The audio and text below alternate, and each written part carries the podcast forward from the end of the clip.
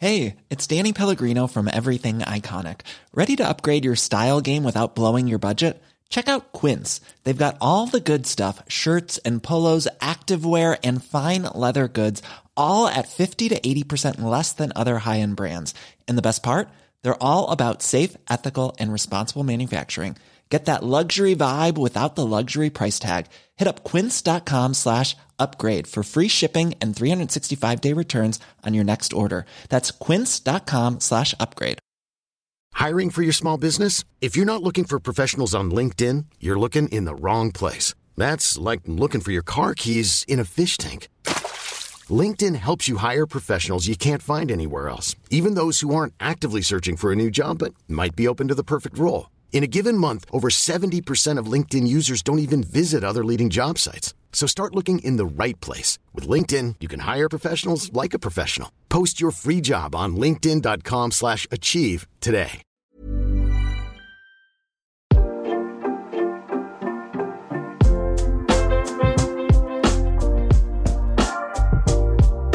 Hello and welcome to another edition of Alex McCarthy's Wrestling Daily. It's a new week, and that means it's a Tuesday show, which normally does mean a phone-in, but that's not going to happen tonight, I'm afraid. We've had some technical difficulties in the sense that my usual laptop, which would home this, it doesn't have the same login, so thus I can't do all the things I need to do. Louis is away tonight, so Steph has delightfully got the hot tag. She has tagged in indeed. So it's just going to be a show of me and Steph talking about Raw, I guess. And we're going to obviously take your questions throughout for free because, of course, you would have had the chance to come and do the phone-in, but because of technical problems, i.e. my shit laptop, you're not able to. So it's going to be this way for the next 2 days until I get my laptop back. I'm not even sitting with my usual... I can't even sit at the table, Steph. I can't even... Yeah, it's like, where are you? I can't even do that because this laptop, the cable wire is, like, terrible. I can't even get to the table. So, oh, my gosh. Well, what a way to start the week. I forgot how terrible this laptop is. It's the slowest thing in the world. It's been so painful, but nonetheless, here we are on the show. And as you can probably tell, it was my missus' birthday on Friday. She was 30. Yes, so happy birthday. There you have it. This is still not been taken down for some reason. It's a backdrop now. There you go. I like it. It makes party atmosphere. I like it. Either way, you guys are still welcome, of course, to do your ultra chat should you wish. Of course, that means we dictate the conversation. You want to talk about Takeover, Raw, whatever you want to talk about, that can take us in another direction. And of course, you have the power to do that with WrestleTalk.com/Wrestling Daily. Speaking of Wrestling Daily, Steph, they should give us a thumbs up. They should give us that subscribe. We are on our way to 15K, which is when War Games will take place. But we will get on to many things tonight. Hell in a Cell, I'm assuming, will come up. We've got Raw from last night. We do have NXT Takeover. It's WWE-centric. Steph, your favourite. Hey, I watched everything in preparation. You sent me a screenshot of you watching Raw earlier. You couldn't have sent me a better clip. It was Elias and Jackson Riker.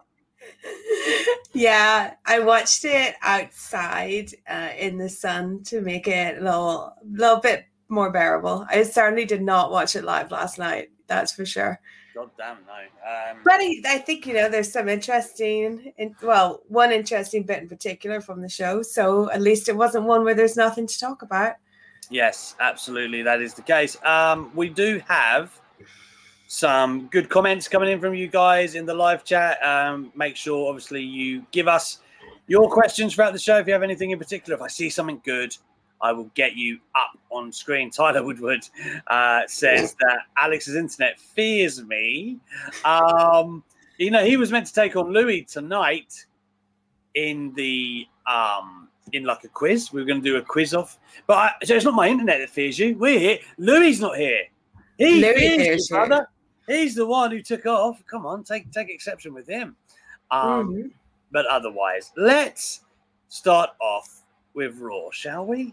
Yeah, let's do it. Now, there's a few different things to touch on, a few different areas from Raw. Now, why don't we start with the big talking point last week, which, of course, was Alexa Bliss and Shayna Baszler. Now, Shayna wasn't anywhere to be seen, but apparently she's going to be facing her Hell in a Cell, Steph. So, apparently, I mean, they haven't really explained what happened. No, I don't know if they probably won't. But the continuation of this story was with Nia Jax. What did you make, Steph, of what unfolded on Raw? Well, I felt not as sorry for Nia as I did for Shayna.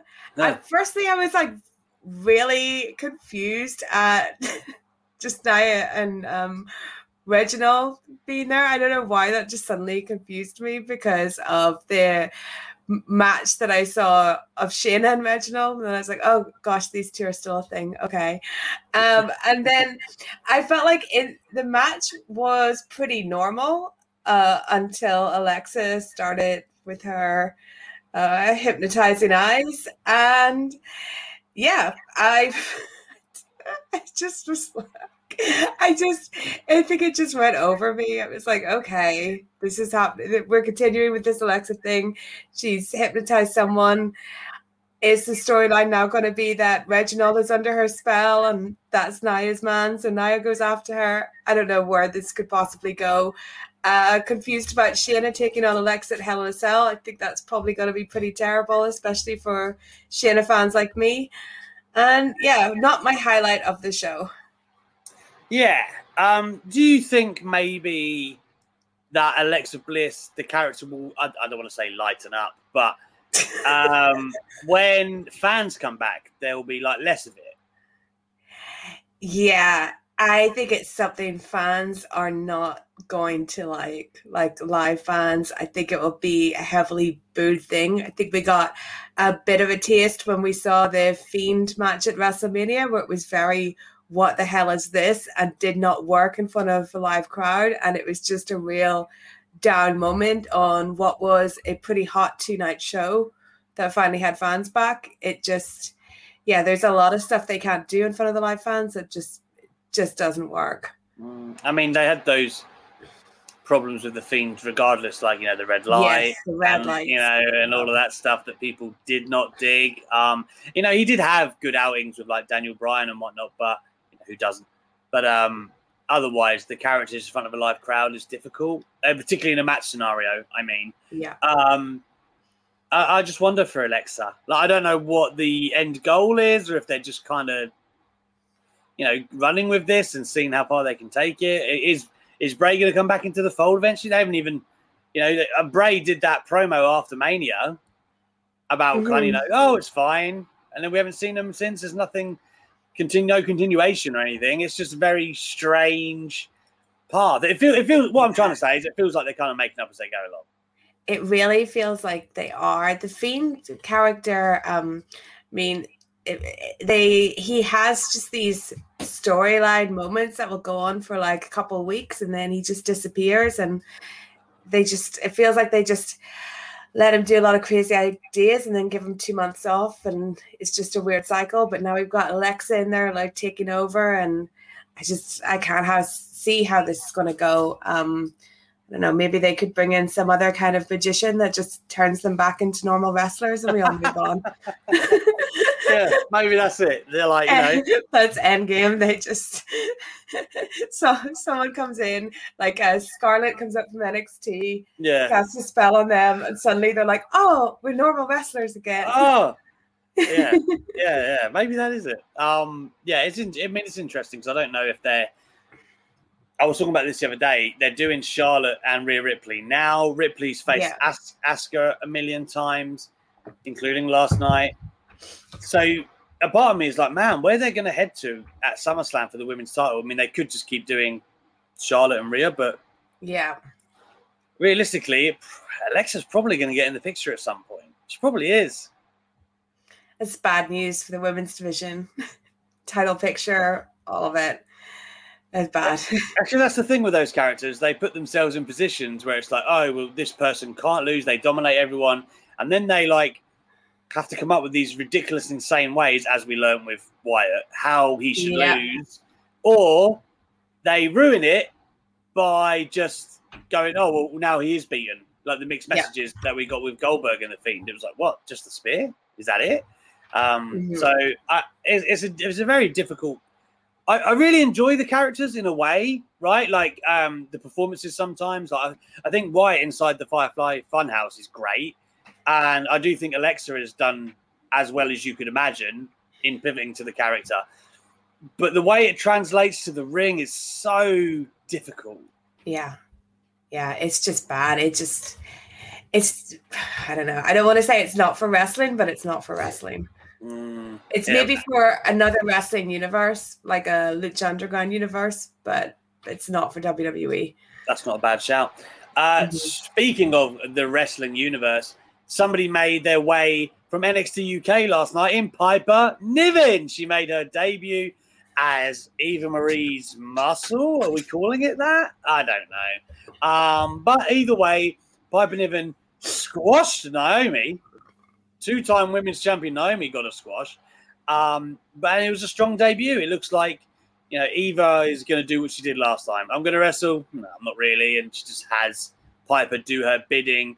I will say Piper Niven as a heel. Is that what it is? I don't know. What do you think? What did you make of it all, Steph?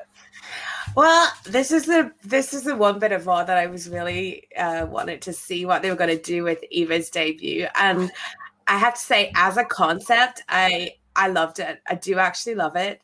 But I just had a few problems with the execution. I thought the commentary on it was really, really bad. I would have had them say completely different things. Because when Eva walked out, I get that they were meant to be like, oh, wow, it's Eva Marie, she's back. But like the total no-selling of the fact that she had another girl walking with her was ridiculous. It took them way too long, didn't it? Way too long to acknowledge her. I honestly think when she came out that it should have just been like, it's Eva Marie, who is this behind her? You know, like this kind of thing. Like it was just so, that bit was really badly done. And then I don't like the whole, who is she when she's been with the company for so long? You know, like who is this woman? This woman, you know, she didn't get a name or anything. I didn't like that. But I really liked her, like Eva, just her getting in the ring, just taking the match. I mean, let's not get into how that's legal in the wrestling world, but it apparently is. So I really liked that. And I liked at the end, Eva announcing herself as the winner. I don't think that Piper herself is a heel. The way she portrayed it, like Eva reminded me very much of like a, if anyone knows who I'm talking about, Jeffree Star character, because she was so, the way she dealt with Piper was like so cold and so like, yes, good for you. And like, so like attention on her.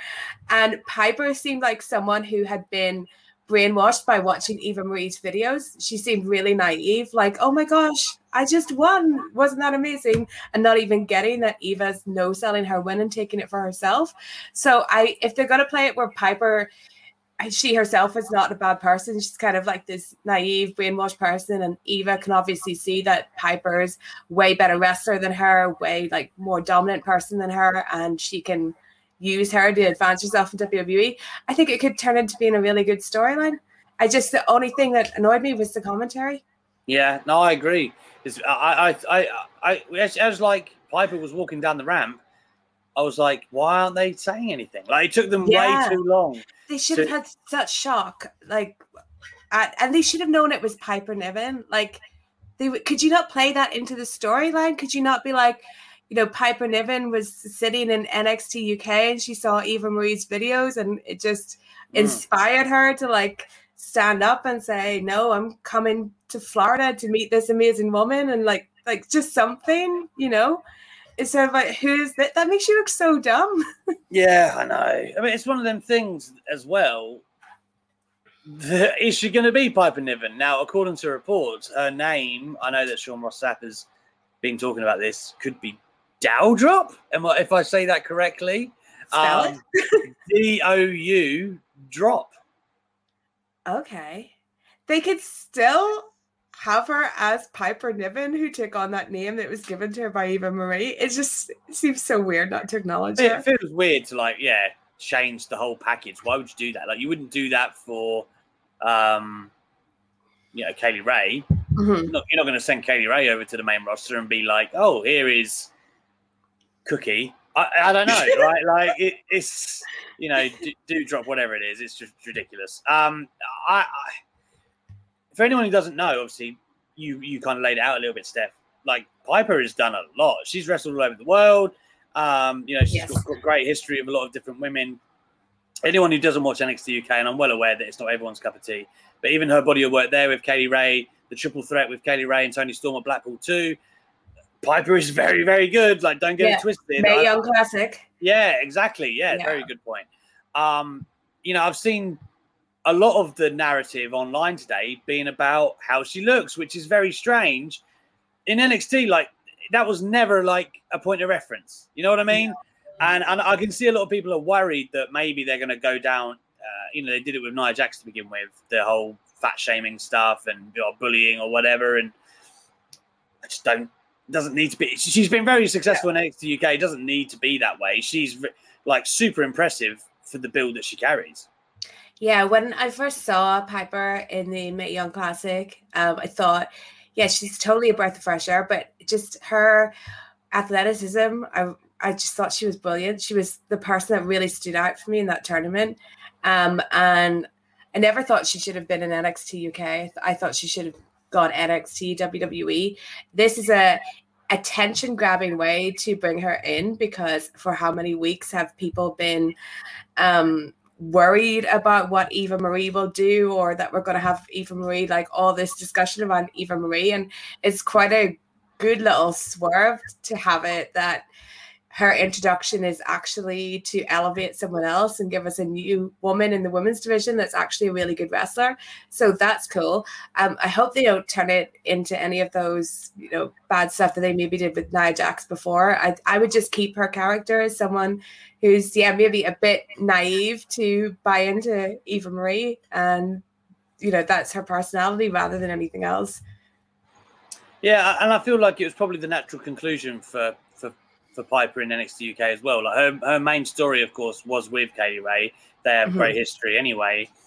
And once Kay Lee Ray kind of got into it with Miko, and Piper had all her shots, really, it was just a case of waiting for her to get stateside.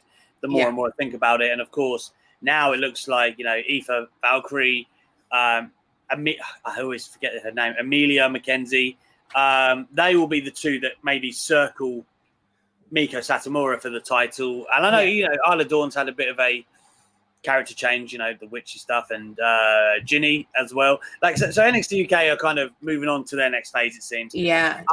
I don't know whether Kay Lee Ray has another crack at the title before she comes back, because technically it's 1-1, right? She beat Miko. Miko beat her. You would have, if we're talking like UFC, it'd be like the rubber stamp match, who wins. But I don't know if that's going to be the case or not. Either way, you add Kay Lee Ray and Piper to NXT or the main rosters. I think Kay Lee Ray will go straight to the main roster at this point when she does come. That's like a Sami Zayn, Kevin Owens type dynamic where, whatever, you can always go back to him, whatever you want.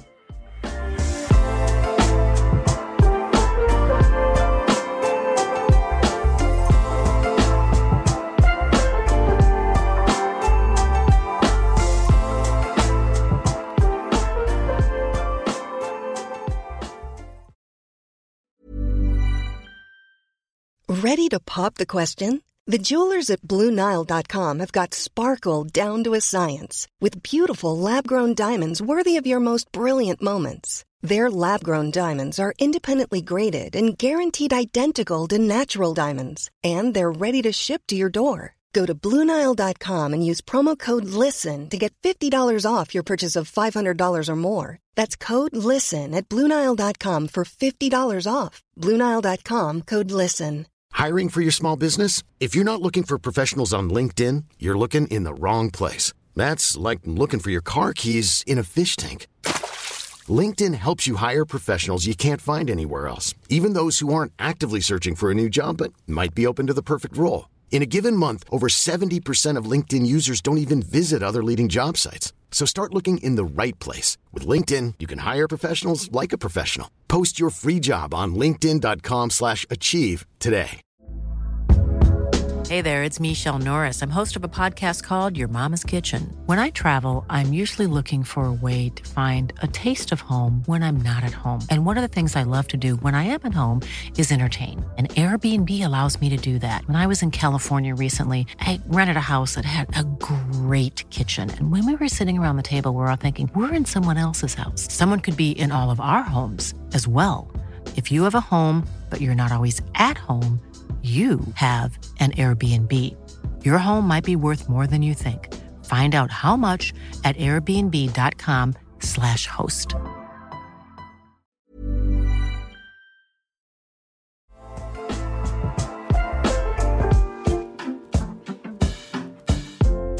Let's move on with Raw, shall we? Because in the main event, we will circle back, but in the main event, Drew McIntyre and AJ Styles, right? I mean, that's a bit of a match to throw away, but, you know, wow.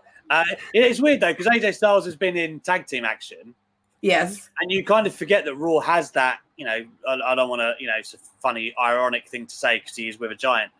But he is a bit of a sleeping giant on the brand, because he's not. You don't do much with him, do they? He has, like, the odd segment in tag team stuff. Yeah. And you're like, oh, man, you know, you forget they've got AJ Styles on their roster. So it was cool to see him in the main event, at least. And then, obviously, it turns into the tag or whatever. And WWE's obsession with pinning champions reared its ugly head once again. Well, Steph, what did you make of it? Firstly, watching it, I felt like AJ was the baby face. That was my first takeaway. It's like, AJ's totally the baby face here. And I actually thought they should go with them as a babyface team, AJ and almost, but that's another discussion. I thought the ending of this was really, really daft. I mean, I know it's like pin the champion before the pay-per-view, so you think that the challenger has a chance of winning. But at the same time, it was like, why is he's kind of finally achieving the thing he had to achieve, you know, pinning Lashley like that, so yeah. It's just a bit, it feels, I don't know, a bit lazy or something, so didn't impress me very much, didn't get me excited for Hell in a Cell. I don't see Drew winning, hopefully, but I want this feud between the two of them to end. They need to move on.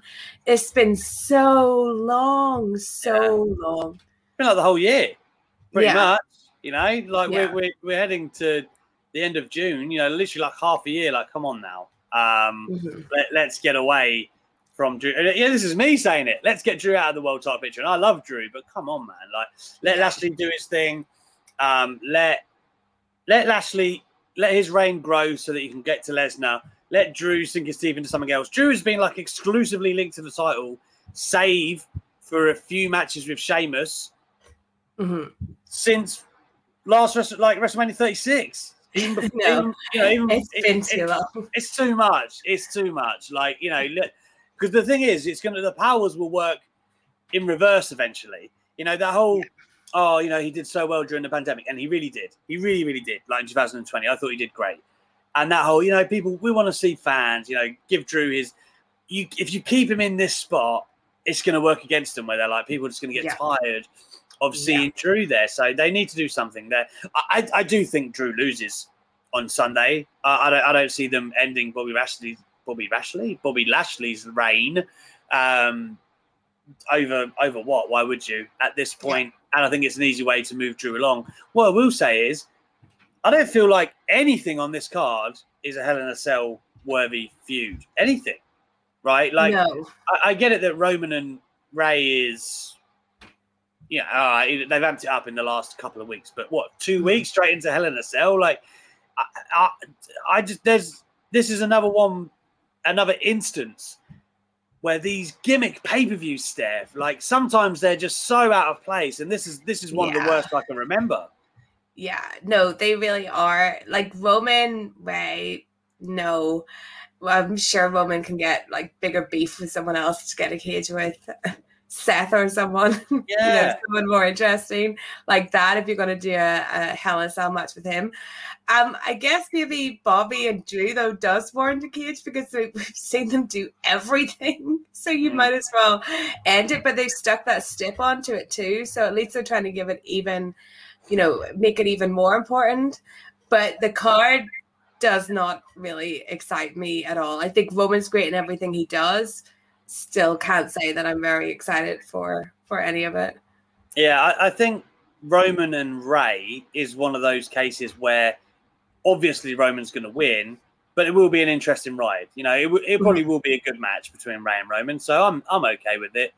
You look at the rest of the card, it seems like that's the recurring theme of the pay-per-view. Bayley and Belair will be great, but is Bayley going to beat Belair? Probably not. No, way. Is Charlotte Flair going to beat Rhea Ripley?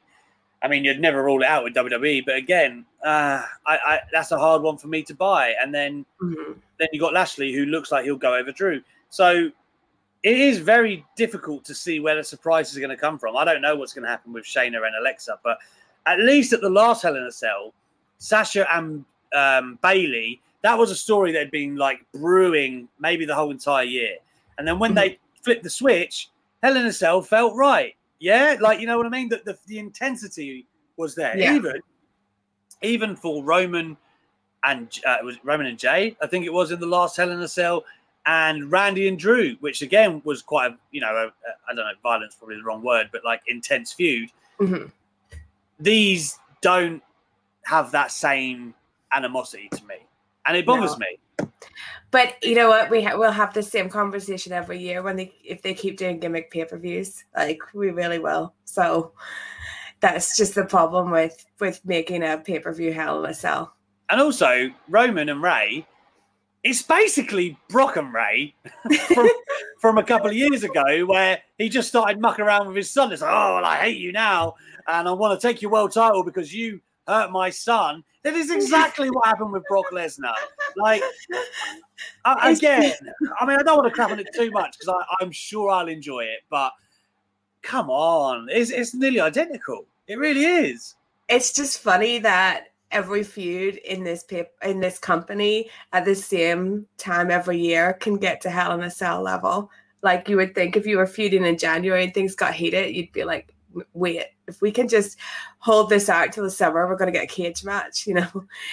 Yeah. They need to retire this pay-per-view, I think, and make the matches mean something again. Yeah, because back again, I hate being this guy, but like back in the day, you know, like when Foley meets Triple H in Hell in a Cell, that's a big deal, right? Like, it's a huge deal at that point. And as such, I know Triple H retired Foley. We know that didn't happen. But at the time, it was a massive deal, right? He for Triple H as champion at that point to retain in that setting against Foley and retire him. Man, that was huge. And then I think in the early 2000s, they retained their luster. It was still like a really violent place. Triple H and Kevin Nash was a bloody affair, also featuring Foley. But I don't know, man. Like, we know in 2009 that it became a pay-per-view, and I just feel like since then it's just been watered down a bit. Like, I wonder if you did from 97 to 09, like body of work wise, against 09 to now. Like, I know we had Triple H and Taker in the cell, and the women have done some great stuff, but I think it's a difficult sell. I really do. Like, imagine if Roman and Brock get to do this feud that we've been talking about, and it kind of goes past just one match, and you could have a great Hell in a Cell match between those two, but it may happen in March, it may happen in November, it may happen in a month that's not the Hell in a Cell pay-per-view. Like, that would be great. Yeah. So Jeremy Bauman says Stadium Stampede is going to happen every year. Are you going to get tired of that as well? Okay. 2 points here. One, that's not a pay-per-view. What kind of point is that to make? Two, Stadium Stampede wasn't as good this year, in my opinion, as it was last year. I still enjoyed it. But you'd have to ask me that question in like 10 years because Hell in a Cell has been going for, what, 24 now? Yeah. You can't compare two against, I don't even know how many. I think there's been 47 Hell in a Cell matches. I wrote a quiz the other day. That's the only reason I would know that. But, you know, you can't ask me to do that versus 2 Stadium Stampedes. After 47 Stadium Stampedes, come back and ask us, Steph. Absolutely. I totally agree. It's not a fair comparison at all. Maybe he's not been watching very long and this is his second Hell in a Cell pay-per-view, but for us, it's been a journey. It's been a journey. It's a match that I've loved down the year, so I just, I guess, I mean, it's one of them. Hopefully, it'll be some good stuff on Sunday. Let's quickly continue with Raw before we get some maybe a little bit of takeover, and then we'll take some questions. You said about it earlier to me on WhatsApp. Elias and Riker. Mm-hmm. Now, correct me if I'm wrong. This was like the exact finish of last week to the same match. Yeah. What's going on? Yeah. All I feel is like, here's a feud we don't need. Elias and Riker. Yeah.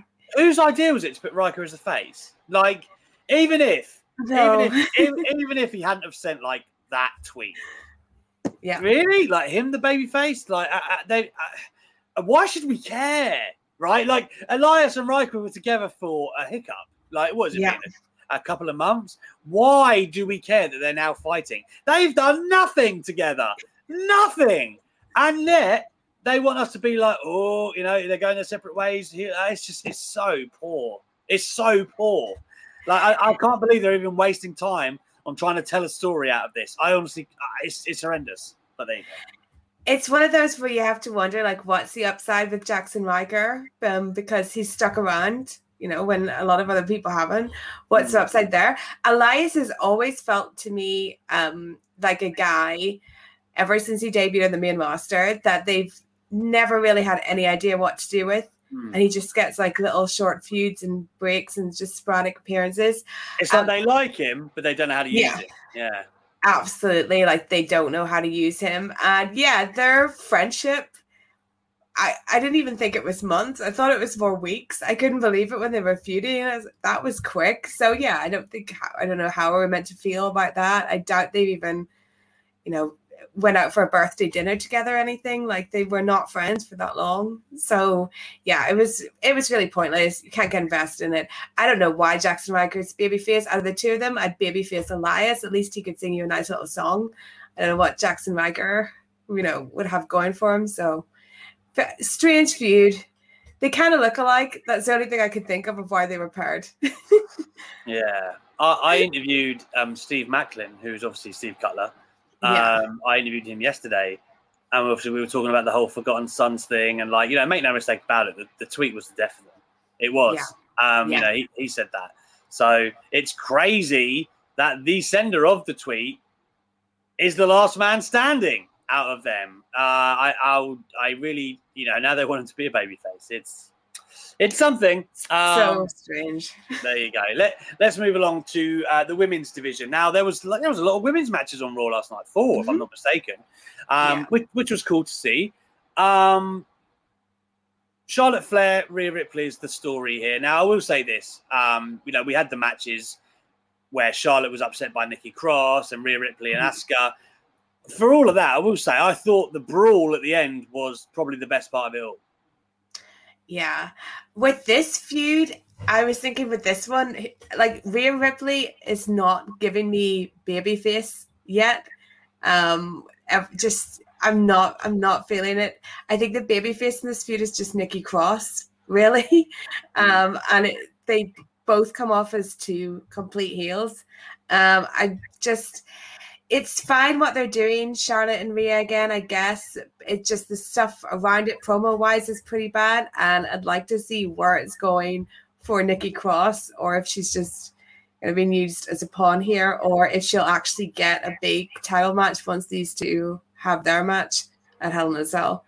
Yeah. I mean, Cross was used in the Bayley title reign a lot. So yeah. I wouldn't be surprised to see her in that role again, even though we'd all like a lot more for Nikki Cross. I wouldn't be surprised to see her help Rhea Ripley get to another level, if that is the case. I don't know what they're going to do at SummerSlam with the women's title, unless Becky Lynch makes some kind of return, which is not out of the question.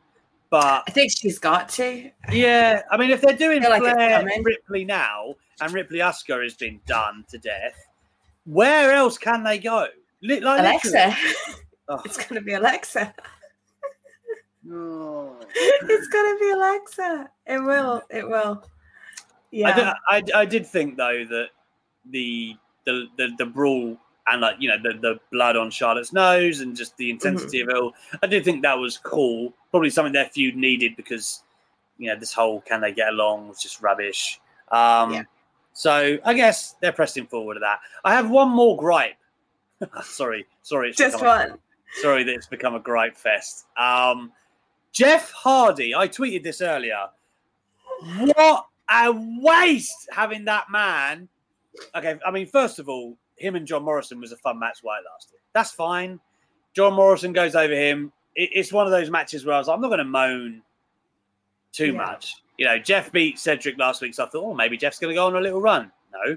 But at the same time, if John Morrison loses all the time, I'd be that same guy going, oh, why can't John Morrison get wins? So yeah, I thought I'm not going to moan about that, even though I just did, kind of. The worst thing is that Cedric comes out and cuts a promo, which, you know, was all fine and dandy. And Jeff goes, well, come and beat me now if you can. And if I lose, I'll retire. On a fucking Raw, like out of nowhere, with Cedric Alexander. Whose idea is that? That is ludicrous. Like, am I the only? I must be going mad. Am I the only one who thinks Jeff Hardy's like a bona fide, real life legend? Like, you could have done this story, right? And actually invested some time in it. Yeah, do it at a pay per view. Do Cedric Alexander saying, "I want Jeff Hardy's spot. I want him gone. I want to retire him. Meet me at Hell in a Cell." No, they say, you know what? We're going to have Jeff lose to John Morrison, and then we're going to have Cedric Alexander not even try and retire Jeff Hardy. Jeff Hardy wants to be retired. He says, come on, retire me, Cedric. Like, you know, like Flair 07. What?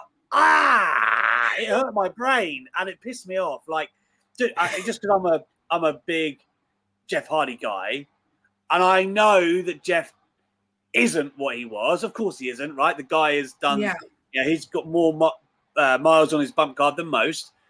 But we saw last night, even with John Morrison, he can still go. He can still do things. He could help somebody else, Steph, get to the next level. And whenever he does decide to retire, it should be a big thing. It really should. I mean, I thought Jeff should have retired after that robot promo earlier. It's a good promo. It's one of the worst things I've ever heard. I honestly think Jeff's at least got one foot out the door, which might explain some of the disrespect. I don't imagine see Jeff around much longer, but it was so random. The Raw before a pay-per-view to do that, like, you could have just waited days to have a retirement match. Even then, it wouldn't have been enough build, though. Like, yeah, they just... It's not like Hell in a Cell's full. There's, like, 5 matches on it, you know? Yeah.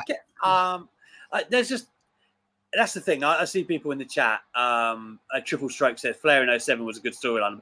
It was. I'm just saying, like, they just kind of threw this one out of nowhere. At least we knew... It wasn't a 10-minute long story. Yeah, like, Flair was... very open about what he was fighting for. Vince McMahon basically said, you lose again, you're done.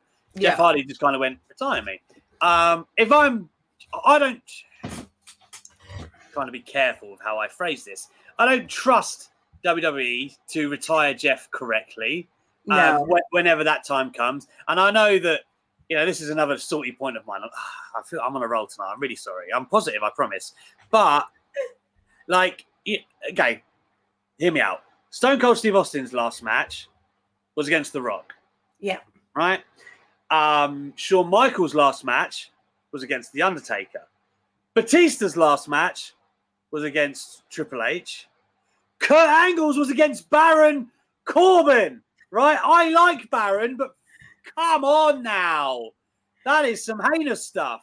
I think Jeff's last match will be against Elias. Prediction. I can see that happening. I and again, I'm not trying to say like Jeff Hardy is Stone Cold Steve Austin. But like he has a very valuable legacy in wrestling, in my opinion. Mm-hmm. Jeff was one of the real innovative performers of his time. God, when he was hot, he was so hot. I don't. You might, if you weren't watching when Jeff Hardy was at his apex, like what was it, like 2009, I want to say, and even before that, like 2000, you know, when he was really hot in the Attitude Era as well, he was hot. Jeff Hardy was a really big deal. You know, if I'm Jeff Hardy, I'm probably thinking, I'll let my contract go with WWE.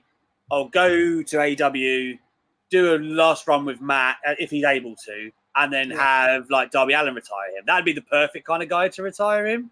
Like a respectful, I'm the new wave. This isn't in no way probably going to happen, but it's just me. It's just me riffing, Steph. How do you think? It's always said, I don't know who would do it in WWE. No, I don't think there's anyone in WWE that really could. I'm trying to think. I mean, I'd maybe give it to like a Damian Priest just because he's new-ish person. But I don't think that they're going to give Jeff a great like swan song, because I think Jeff's not going to retire in WWE. I think he's going to do it in AEW. So they're really just going to kick him to the curb in WWE, and he probably will lose to a Cedric or an Elias or Baron Corbin one day really quickly, and you won't even know that he's leaving, and it'll just come out the next day that he's gone. So I don't expect him to get a great retirement ceremony or anything nice. Which makes me sad. I mean, I guess in my mind I'm just thinking that like whoever retires Jeff, and the reason Darby Allin springs to mind because he's that same kind of daredevil, you know what I mean? Someone who inherits it. Somebody inherits the throne, but like I just feel like Darby would do it in like a respectful way, where it's like, you know, he won't throw pee on him, right? You know, he's kind of he's sending him off into the sunset in a respectful kind of, you know, great way. I would love to see that with Jeff Hardy. The way he's been used in Ricochet, Chris Petrucci just said that'd be fine. Would it be fine because Ricochet's a nothing character? He'd give him a good match. But... you're right. Unless it meant something or went somewhere. You know, Adam Pearson just said Johnny Gargano. I mean, if there was a great story back there of how Johnny always wanted, you know, whatever. Like, there's so many people in WWE that like grew up big Hardy Boy fans. I just don't. I'm feeling pretty down on WWE's usage of Jeff Hardy. I don't know if you can tell. A little bit, I love Jeff, and I think he deserves more for his finals. I had really high hopes when he came back, and I know he's had injuries, and you know, I've argued with Louis on here before. Like Louis wanted Jinder Mahal in the Elimination Chamber over Jeff Hardy. He loves Jinder Mahal, though. Just let that sink in for a second. He loves Jinder Mahal. Like, if Jeff Hardy couldn't walk, I'd still have him in there ahead of Jinder. I love Jinder. He's a nice bloke, but like I can't say I've ever loved watching him work. I'm not clamoring to have him in the... Never mind. I'm going off topic. Anyway... Let's not get to the Jinder debate. Yeah, there's no point. Don't hinder the Jinder now.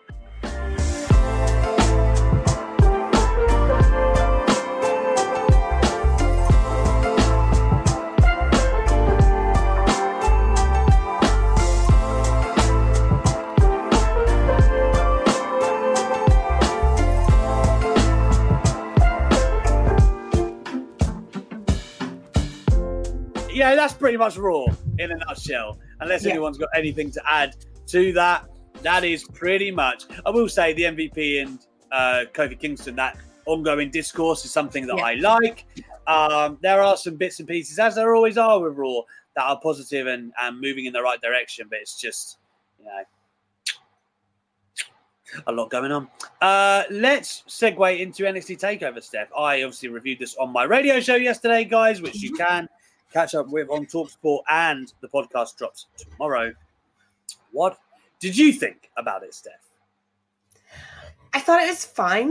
So I watched it, but not really in like a planning to watch it. I was just up and was like, TakeOver's on. And I enjoyed the Bronson Reed and MSK Santos Escobar match. I thought that was the match of the night. Everything else I thought was fine. I thought the Ember Moon Raquel match was forgettable because the next day I did say to my friend I watched it with, I can't believe there was only one women's match on TakeOver. We were both like, yeah, there was only one women's match on TakeOver, Xia Li. And then it was only today that I realized that there were two, and I did see it. But the main event to me was every NXT main event ever. It's got to the point where like they're not bad matches, but they're all the same now. And I just feel like even the fact that there were five guys in it did not change the match. You could close your eyes, and the way they do the spots, the noise of it, commentary, everything, it's just the same, especially when you have like Gargano and Cole in there. Cole not so much, but Gargano is so just formulaic, like everything's the same. He's like Mr. Scenic Route in every match. And I just felt like the main event was just another NXT main event where it's just they same like big spots, same reactions, same commentary calls. There was, for the fact that you had so many guys in that match, there was never a point where anyone looked like they were going to win it, other than Karrion Kross. Like, believably, they never had a good near fall between, I don't know, Gargano and Cole, or O'Reilly and Gargano, like anyone. It was just always just waiting for Karrion Kross to come in. And yeah, it was a NXT match. Also, where are they going with this? Because now Karrion is just beating these four. Like, he's killed everyone.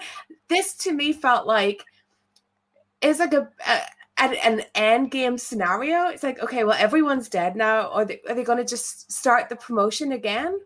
Because who can actually challenge him? And how are you going to take any of these guys as serious challengers if they ever go up against him in a singles match? Like, them all like picking little friends to team on him with didn't make them beat Karrion Kross. So I don't know what you're going to have to do with him. I wanted Pete Dunne to win. And I'm not even the biggest Pete Dunne fan, but he looked great, and he was the best person in the match. And but Karrion Kross wins in the end. I think I wanted Pete Dunne to win, but I agree. I think Pete's work has been amazing this year in particular. Yeah. It always is. He looked great. I think this year you put it on him at some point. I totally agree. I don't love. Normally, like, a five-way is a great excuse to get the title off the champion, because it's like, he doesn't really have to be involved, and all the odds were stacked against him. In this instance, it was like, and I feared this from the get-go, it was just to make Karrion Kross. I still felt like the takeover itself, I enjoyed watching it.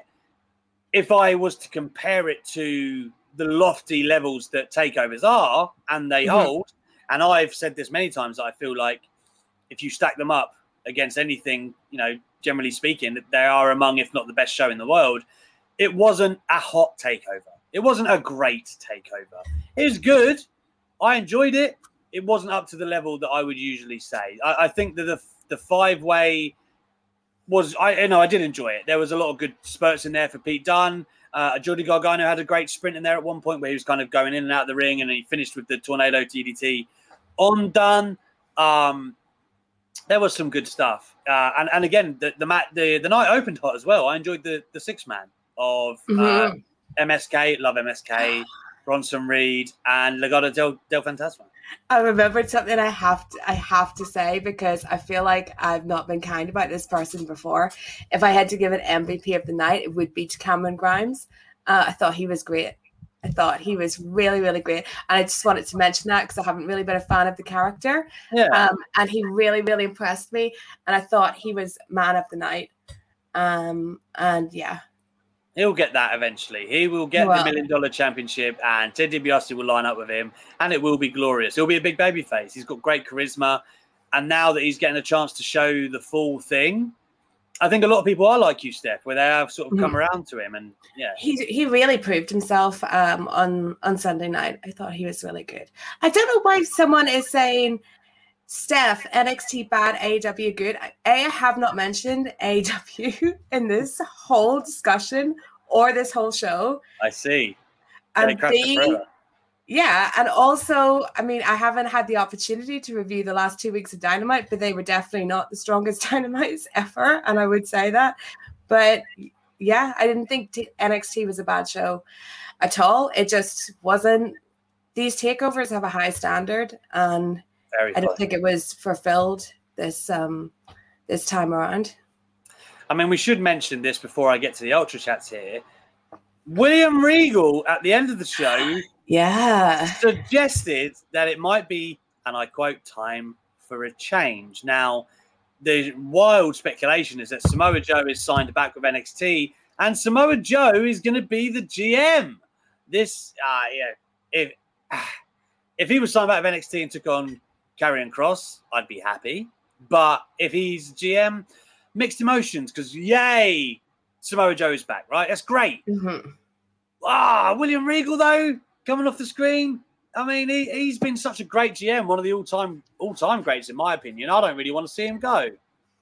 I just wonder what the reasoning is, because I don't know why you take Regal out of that spot unless you have another spot for him, because he's so good in that spot. He's really, he might be one of the best, if not one of the best people they've had in a management position on screen.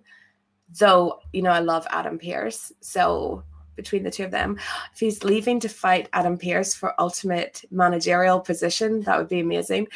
But I think Regal's really, really good. Samoa Joe, either he's not ever cleared to wrestle and has accepted this, or he doesn't want to wrestle, I guess. No. If that's what he's going for, it'd be good to see him on TV again. He's a really, really good talker. But the other thing is he too big a personality for this? And is this going to turn into something where there's an overpowering GM figure on NXT? Because Regal is so good at like holding back and being there when he needs to be, but not being all over the show.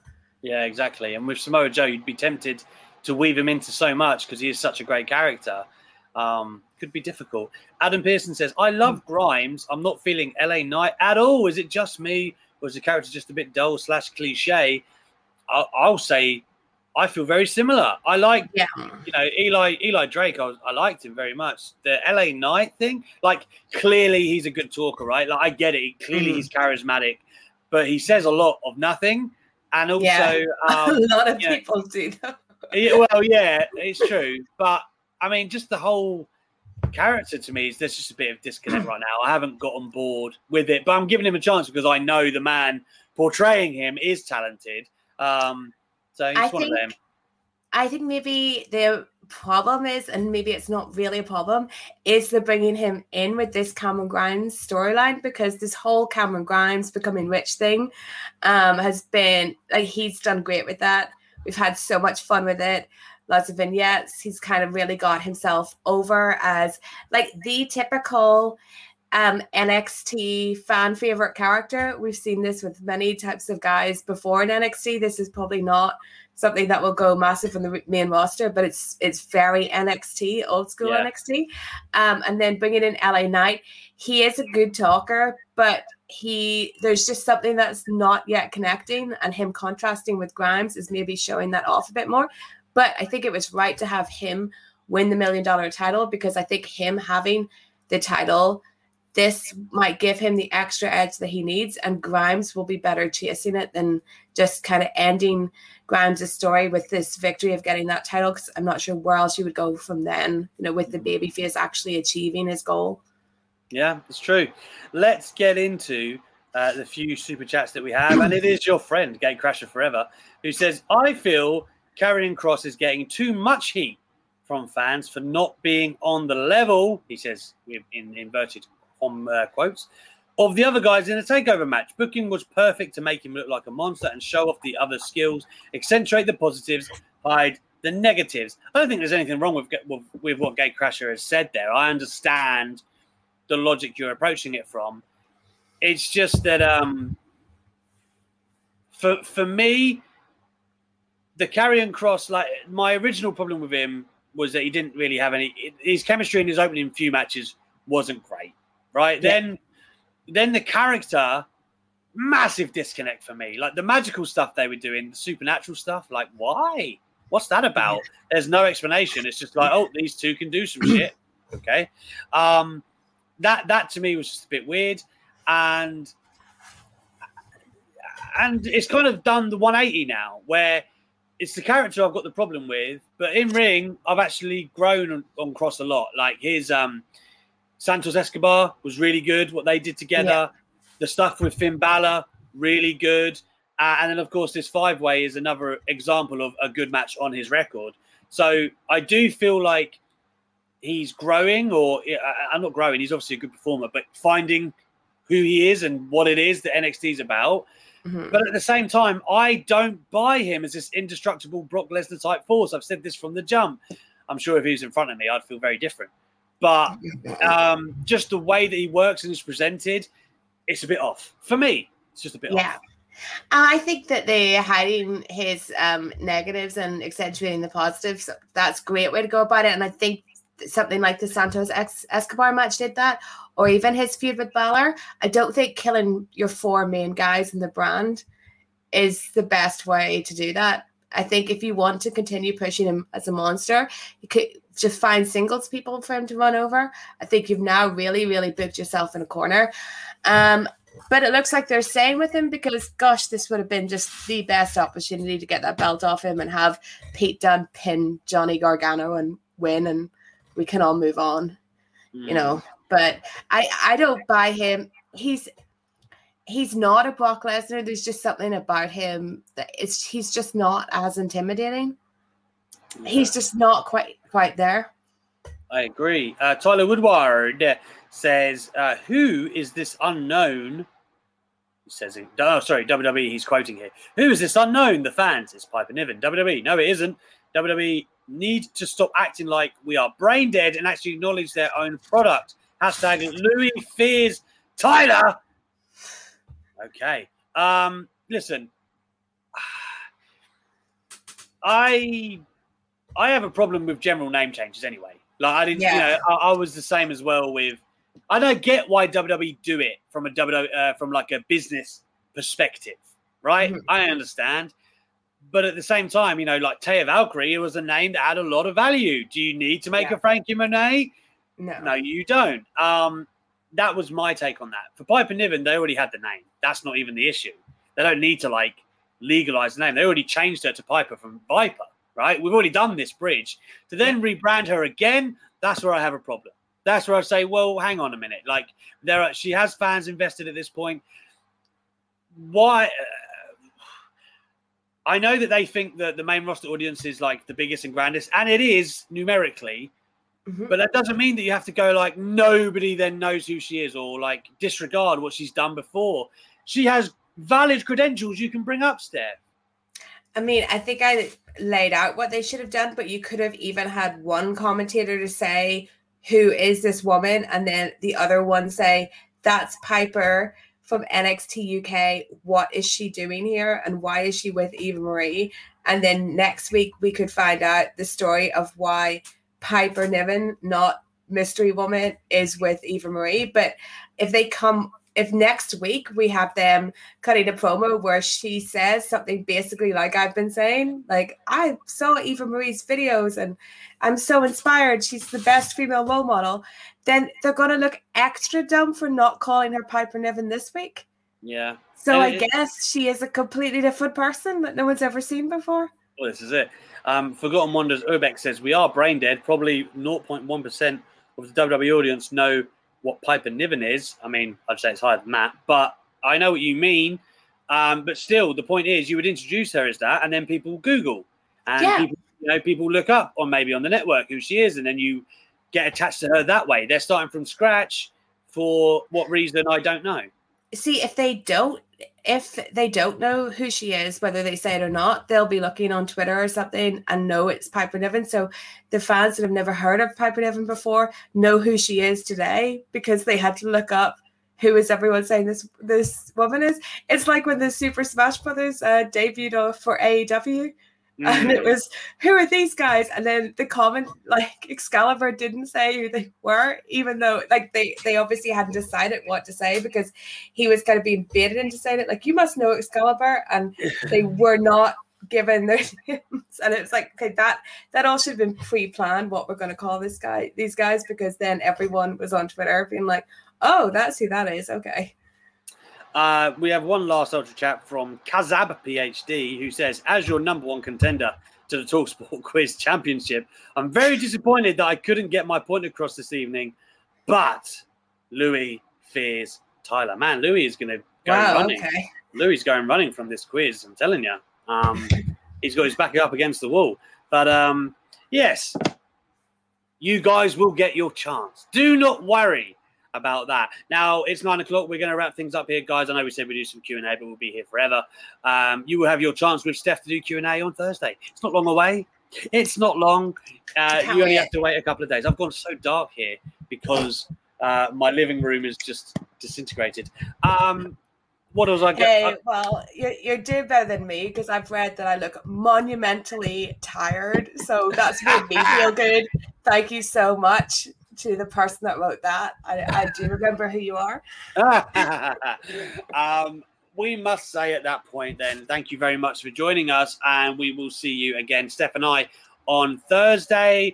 There will be myself and SP3 tomorrow, and we will have a guest co-host on Friday. We've got some good ones lined up, revamping the schedule. We will release all of that in the coming days. One thing I will say before we go, I said last week that we might cancel shows when England are on. Well, we've changed our mind. What we're going to do, so this Friday, obviously, we've got Scotland. So Wrestling Daily is going to start at 7 p.m. and not 8 p.m. Therefore, we will wrap 5 minutes before kickoff, and then everyone can watch the football. The same will be true for the next Tuesday with Czech Republic. It's an 8 p.m. start. Wrestling Daily then will be 7 p.m. So there you go, guys. You don't have to divide your time between us and the football. We'll lead you in to the football. 7 p.m. Friday, 7 p.m. Tuesday. But I'll be back tomorrow, 8 p.m. SP3. Until then, thanks for joining us, guys. Bye-bye.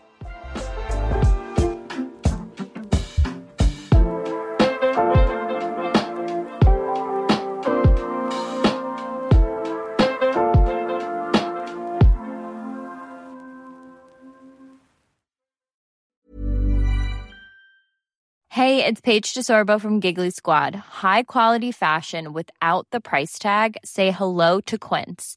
I'm snagging high-end essentials like cozy cashmere sweaters, sleek leather jackets, fine jewelry, and so much more. With Quince being 50 to 80% less than similar brands.